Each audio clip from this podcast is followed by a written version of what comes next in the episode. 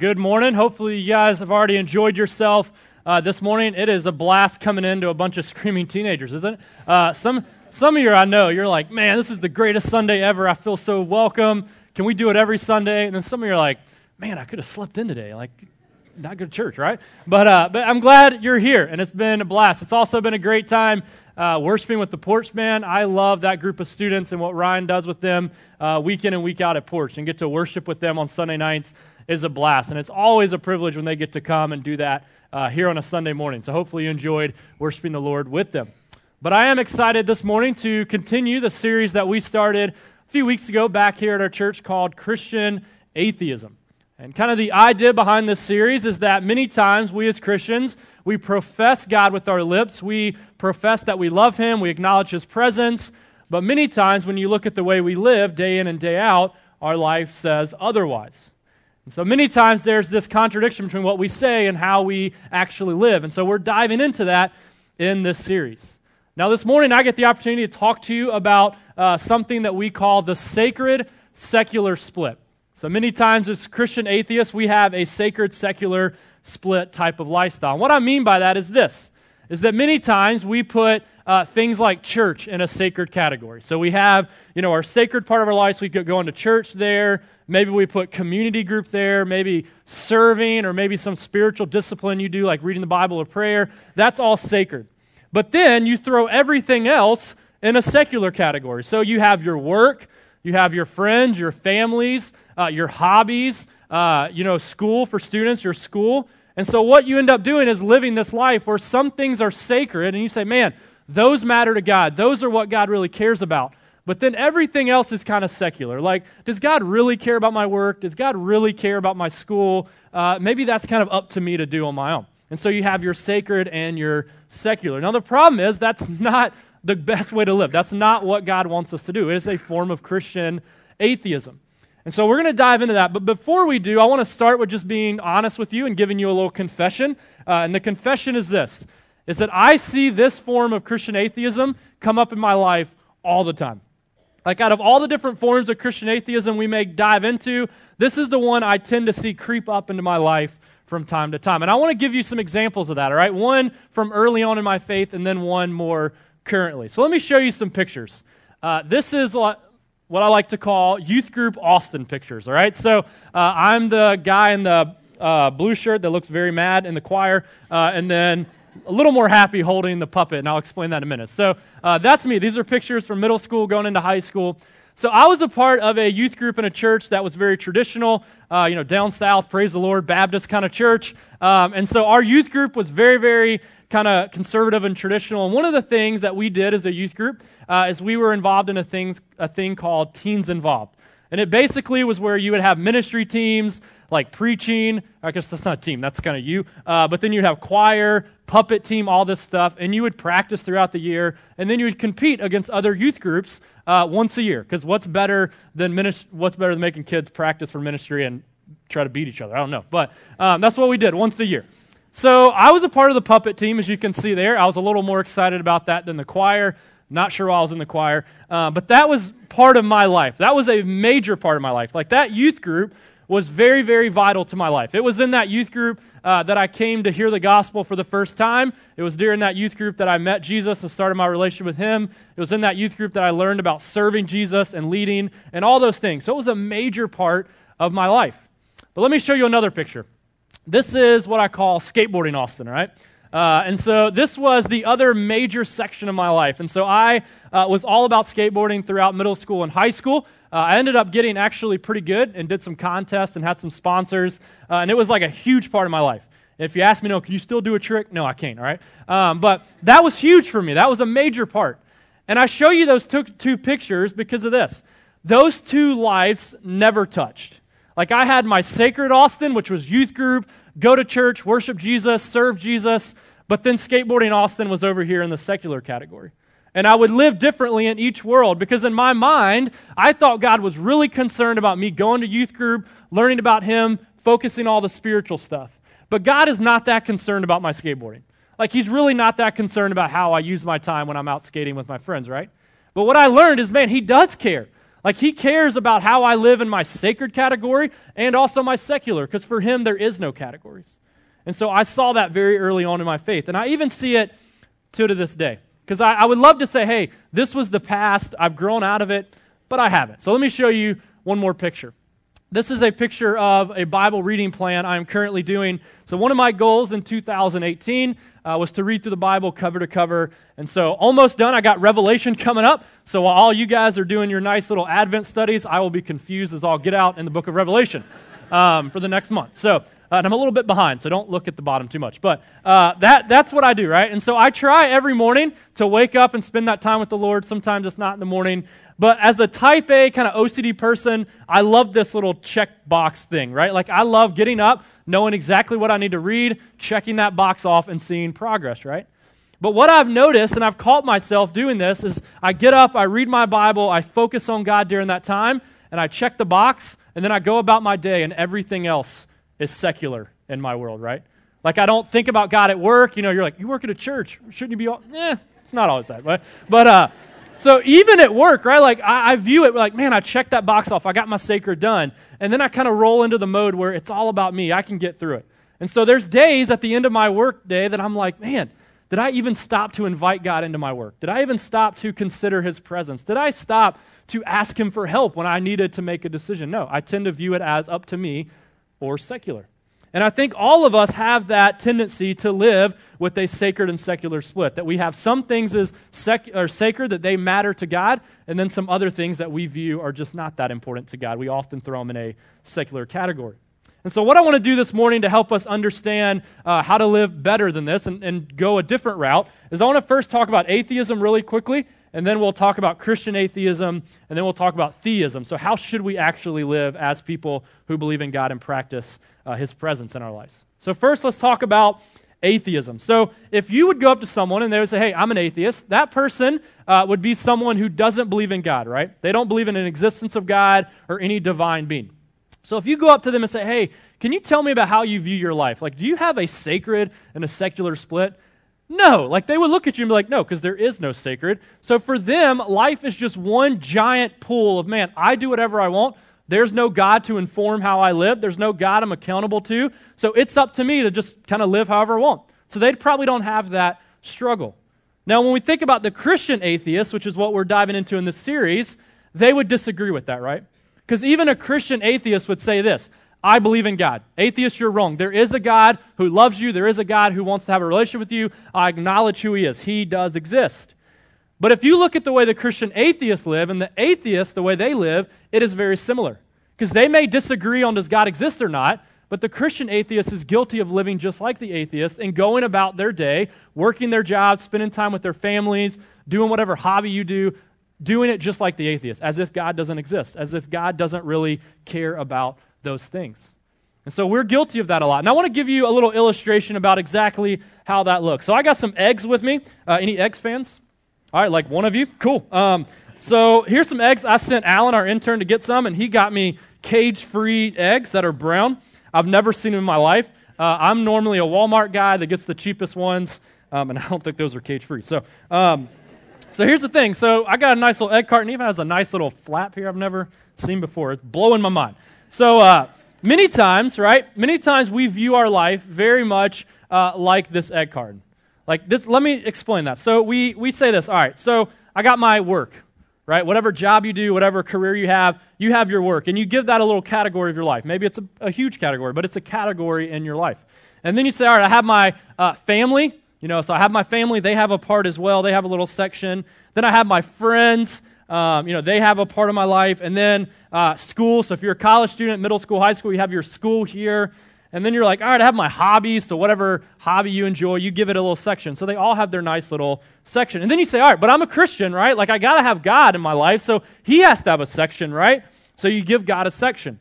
And in that section of your life, you may put church, community groups, serving, whatever. Uh, that's your sacred, that's your God spot. Here's the thing what's wrong with that picture? You don't actually have to answer. I know all you really want to. But uh, the problem is this those are all sections and they never touch each other, right? God stays in his section. He doesn't touch your work. He doesn't touch your family. He doesn't touch your friends because he's just a nice little section of your life. And that is a problem because God does not want part of your life, He wants your whole life.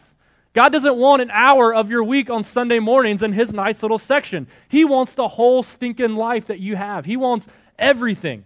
And so many times we're guilty of living life like this when God says, I want this. Give it all. I don't want just a little bit.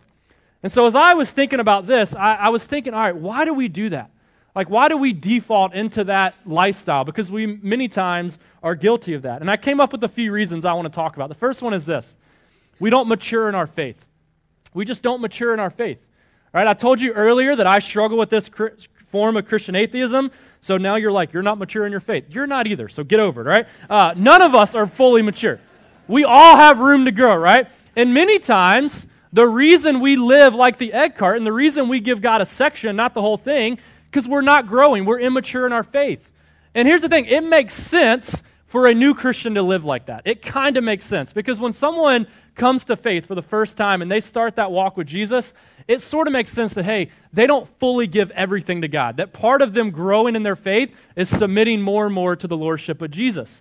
But as they grow, they should be giving more to Him, every area of their lives. But many times, we're stuck in this little egg carton sacred secular split because we're just not growing. We're not mature in our faith.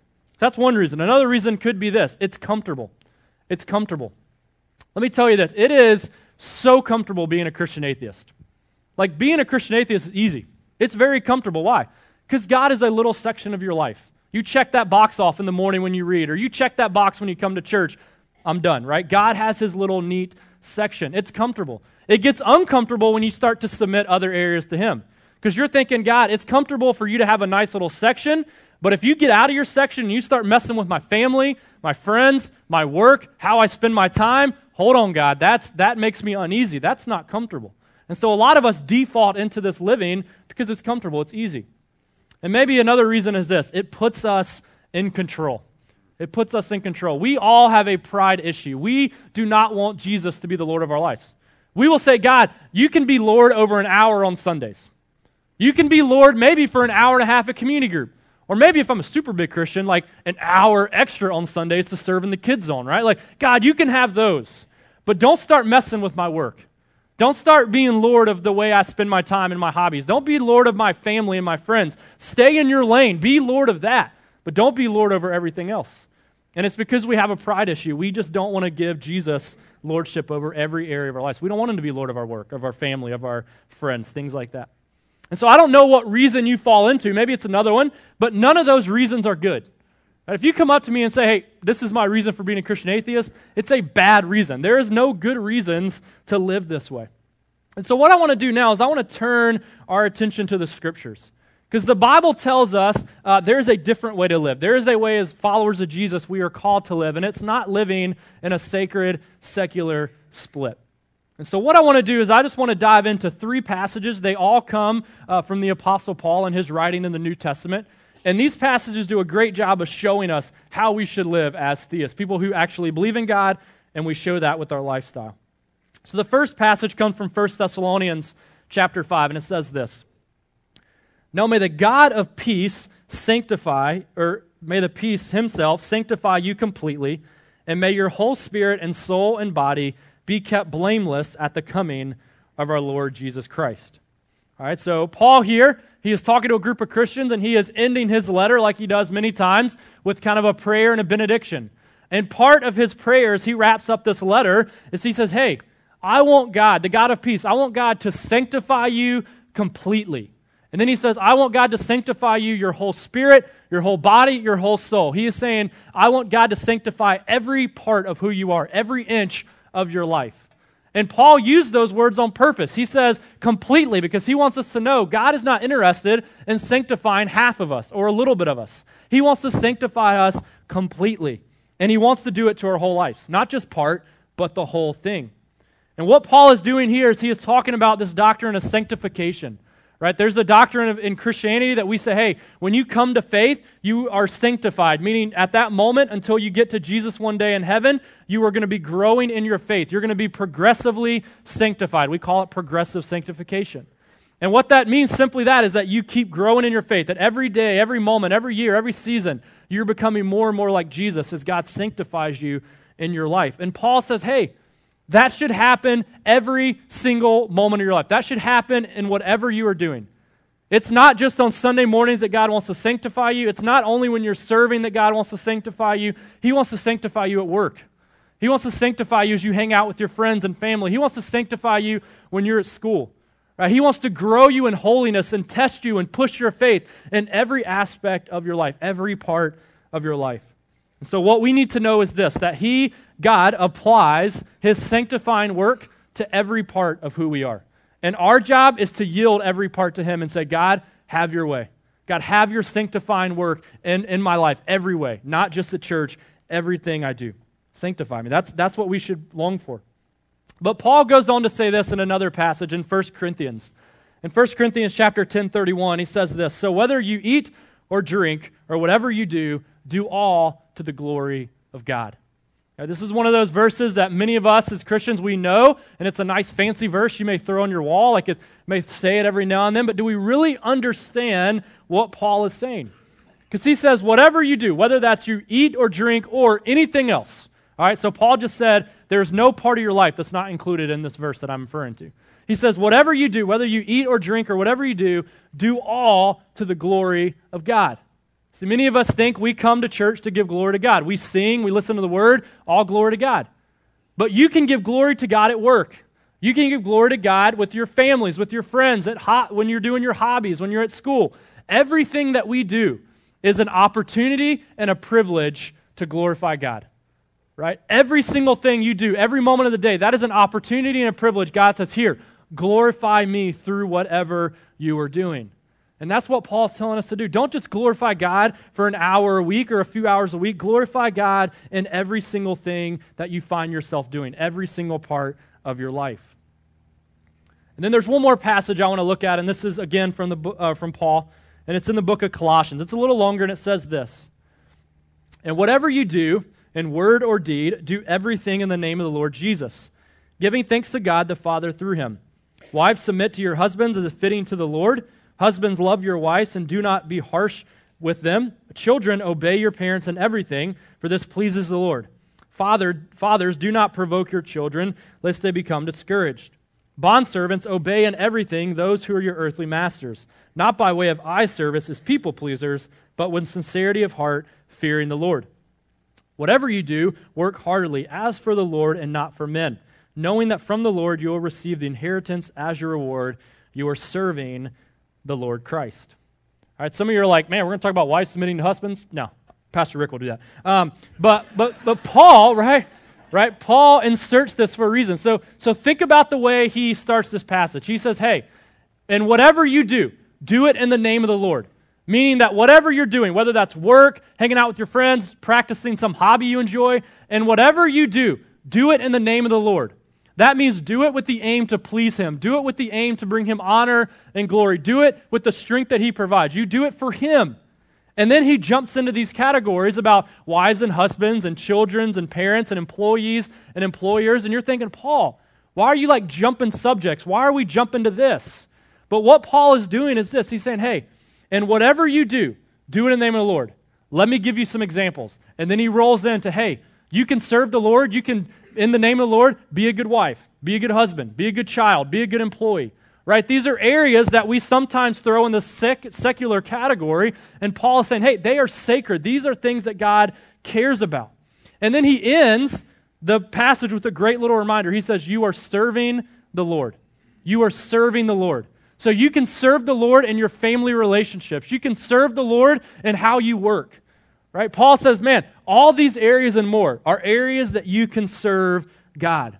And just like every area that we're given, every part of our life is an opportunity to glorify God, it's also an opportunity to serve God and to serve our Lord. Martin Luther, the great church reformer, says it this way The entire world is full of service to God. Not only the churches, but also the home, the kitchen, the cellar, the workshop, and the field of the townsfolk and farmers. Right? Martin Luther said it so well. He says, Hey, this world is full of service to God. Your life is full of service to God. Not just an hour on Sundays, not just a few times a week. Everything that you do is an opportunity for you to serve the Lord. It is an area that you can serve your Savior, Jesus.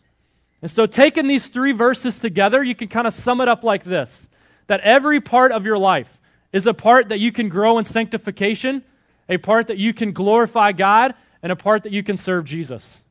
Right? That's not just a Sunday thing, that's a, a Monday thing tomorrow when you go to work. Right? That's a Tuesday night thing when you're hanging out with your community group and your family and friends. That's a Wednesday, Thursday when you're doing your hobby, whatever that is. Everything that you do, every part of your life is an area that God wants to sanctify. He wants to grow you in your faith. And it's also an opportunity for you to glorify Him and to serve Him. Every single area, not just part, all. So, what you need to know hey, there is no sacred secular. If you call yourself a follower of Jesus, it is all sacred, right? There is no little sacred category to put stuff in and then some secular category over here. It is one giant category that you are called to view as something that God cares about. And in every area of your life, no matter what it is, you grow in your sanctification, you glorify the Lord, and you serve Him. And so that's what I want you to know. But I want to give you some action steps, right? Because it's easy to hear me talk about this, and it's easy for you to be like, yeah, I need to do something, and then not actually do anything about it. But I want to give you some action steps. The first one's a little more of a mind shift, the second one's a little more of an action, practical step. But the first thing I want you all, myself included, to do is this we need to get rid of categories in our lives and view it all as God's. That's the first step in this. We got to get rid of all the categories that we have. We got to get rid of the sacred and the secular. See, going back to the egg carton, what we got to do is we got to stop viewing our life as you get this part, God, and everything else gets a part. Don't do that. It, get rid of those categories and offer up your entire life to Him and say, It's all yours. Have it. Take my work. Take my family. Take my friends. Take my hobby. Take my school. It's all yours. Don't give God a section anymore. Give Him the whole thing. There's a great quote from a guy named Abraham Kuyper, and he says this there is not a square inch in the whole domain of our human existence over which Christ, who is sovereign over all, does not cry, Mine. All right, let that sink in. That means God looks at your life and he points at your work and says, Mine. He points at your friends and says, Mine. He points at your school, says, Mine. He points at your hobbies, Mine. He says, Mine, mine, mine, mine. It's all mine. God doesn't want just the section, He wants it all. And what we should do is offer up our entire life to Him and say, God, it is all yours. I give it to you. Take it. So that's the first thing. But let me give you a second thing, and this is on the heels of that first one. Because, like I said, if I don't give you something practical, you probably won't do it, right? You're going to be watching the Browns in a little bit and forget what Austin said this morning. But, second step is this put practical reminders in our lives to remind ourselves it all matters to God. Right? Put a practical reminder in your life. That may be a sticky note that may be, you know, something, a literal reminder on your device. That could be something on your computer, something in your house, something at your desk at work. But do something. Put a practical reminder that, man, this area matters to God. And, and do that reminder with the section that you struggle most to give to God right? Like, let's say it is your work. Man, you don't view work as something God cares about. You don't use that as a way to glorify Him. If that's your struggle, then put that reminder in work somehow right? Put that reminder in whatever section you're struggling to give fully to God. Because God does not care about part, He cares about all. And so every area of our life is an area that we can serve Him and glorify Him. So put a reminder in that area to help you do just that. So let me give you an example to wrap up to kind of help you see what I'm asking you to do. Because recently, uh, the Lord has really convicted me over an area of my life and then also given me kind of a practical reminder I can use. And, and the area that I've been convicted of, and if you're a dad, you know this, uh, the area is called between work and bedtime. All right? Uh, I call it war zone, whatever you're going to call it, I don't know. But um, here's the thing. So we, uh, we have a daughter. So it's our first daughter. She's a little bit over a year old. And for the past year, my life has been radically changed um, and different. And one of the things that I've learned is, man, when I come home from work, that little gap of time between that point and when we go to bed is just insane, right? I'm like survival mode, go in the house like mom's crying, who knows where the daughter is, right? Something's on fire, uh, house is a wreck, toys everywhere. And I'm just like, get to bedtime, right? Survival, get to the end. That's all I think about, right? And if you're a dad, you know, your wife's probably hitting you right now, and you're like, no, it's not me. Yes, you, right? Um, so we, we get that. And, and I've been convicted over that. Like, man, that is a time. It's not survival mode. That is a point every day that I have that God wants to sanctify me, that He wants me to glorify Him and serve Him in that gap of time. And so I've really been convicted by that. And so there's a reminder, a practical way I remind myself of that, and I call it a stop sign prayer. All right, so most of us stop at stop signs. It's a good idea. Um, especially me. I got a stop sign right before my house, and there's a cop that sits there every dang day. And so, no rolling stops, right? If I don't stop, I'm probably going to get a ticket. So, uh, I stop fully. And every day I have to stop there, right? I'm a, I'm a good citizen, so I do that. Um, and when I stop there, right, that is a reminder for me hey, stop and pray. Just real quick, right? It's no like long prayer, right? Because someone's behind me, they want me to pray and move. So I'm just quickly praying, like, God, give me strength. God, help me to go into my house and to glorify you and to serve you by loving my wife, loving my daughter, helping out any way I can. God, if there's an area in my life that you need to sanctify, it's patience probably, uh, but whatever that area is in that section of time, sanctify it. Help me grow in holiness. And I have to remind myself hey, I stop at that stop sign, stop and pray. And then I can go into my house with that mindset. And I don't know what your uh, area is. I don't know what area you struggle most to fully give God. But I know we all have those areas. And I know we all need reminders. And so, whatever area that is, get rid of those categories, give it to God, and then put a reminder in your life to help you remember that. Because it matters to God. There is no sacred and secular, there's only sacred for us who follow Jesus. And what we're going to do now is we're going to respond in song. The band's going to come back out and we're going to sing. And in this song that we're going to sing, there is a line. It's repeated a few times and it says, Take everything. Take everything. And that's my prayer for myself. That's my prayer for you. That's my prayer for our church. Is that we would be a church that doesn't just offer up God an hour on Sundays. That we would not be a church that offers up a part of our lives. That we would offer up to Him every single part because it all matters to Him. It's all His. And so as we pray, I pr- uh, sing, I pray that you would do just that, that you would offer everything to Him because He wants it all. So, with that in mind, let me pray and then we'll respond together. Father God, we come before you as people who, God, so often know that we give you just a section of our lives, a part of our lives, but so often we neglect you in other areas. Father, I pray through your Spirit you would convict us of that this morning in response to your word. God, and even as we sing this song, that we would uh, repent of that. And God, we would use this song as a prayer to you to say, God, take everything. Don't just take an hour on Sundays. Don't just take a few hours here and there. Take every single part. Take my work. Take my friends. Take my family. Take it all. It's all yours. Father, help us to, to be obedient to that. God, I pray you would draw us closer to you and we walk out of here people who offer everything to you. God, we love you, but we need to love you more and we need to demonstrate that with our lives. So please help us do that. In Christ's name, amen.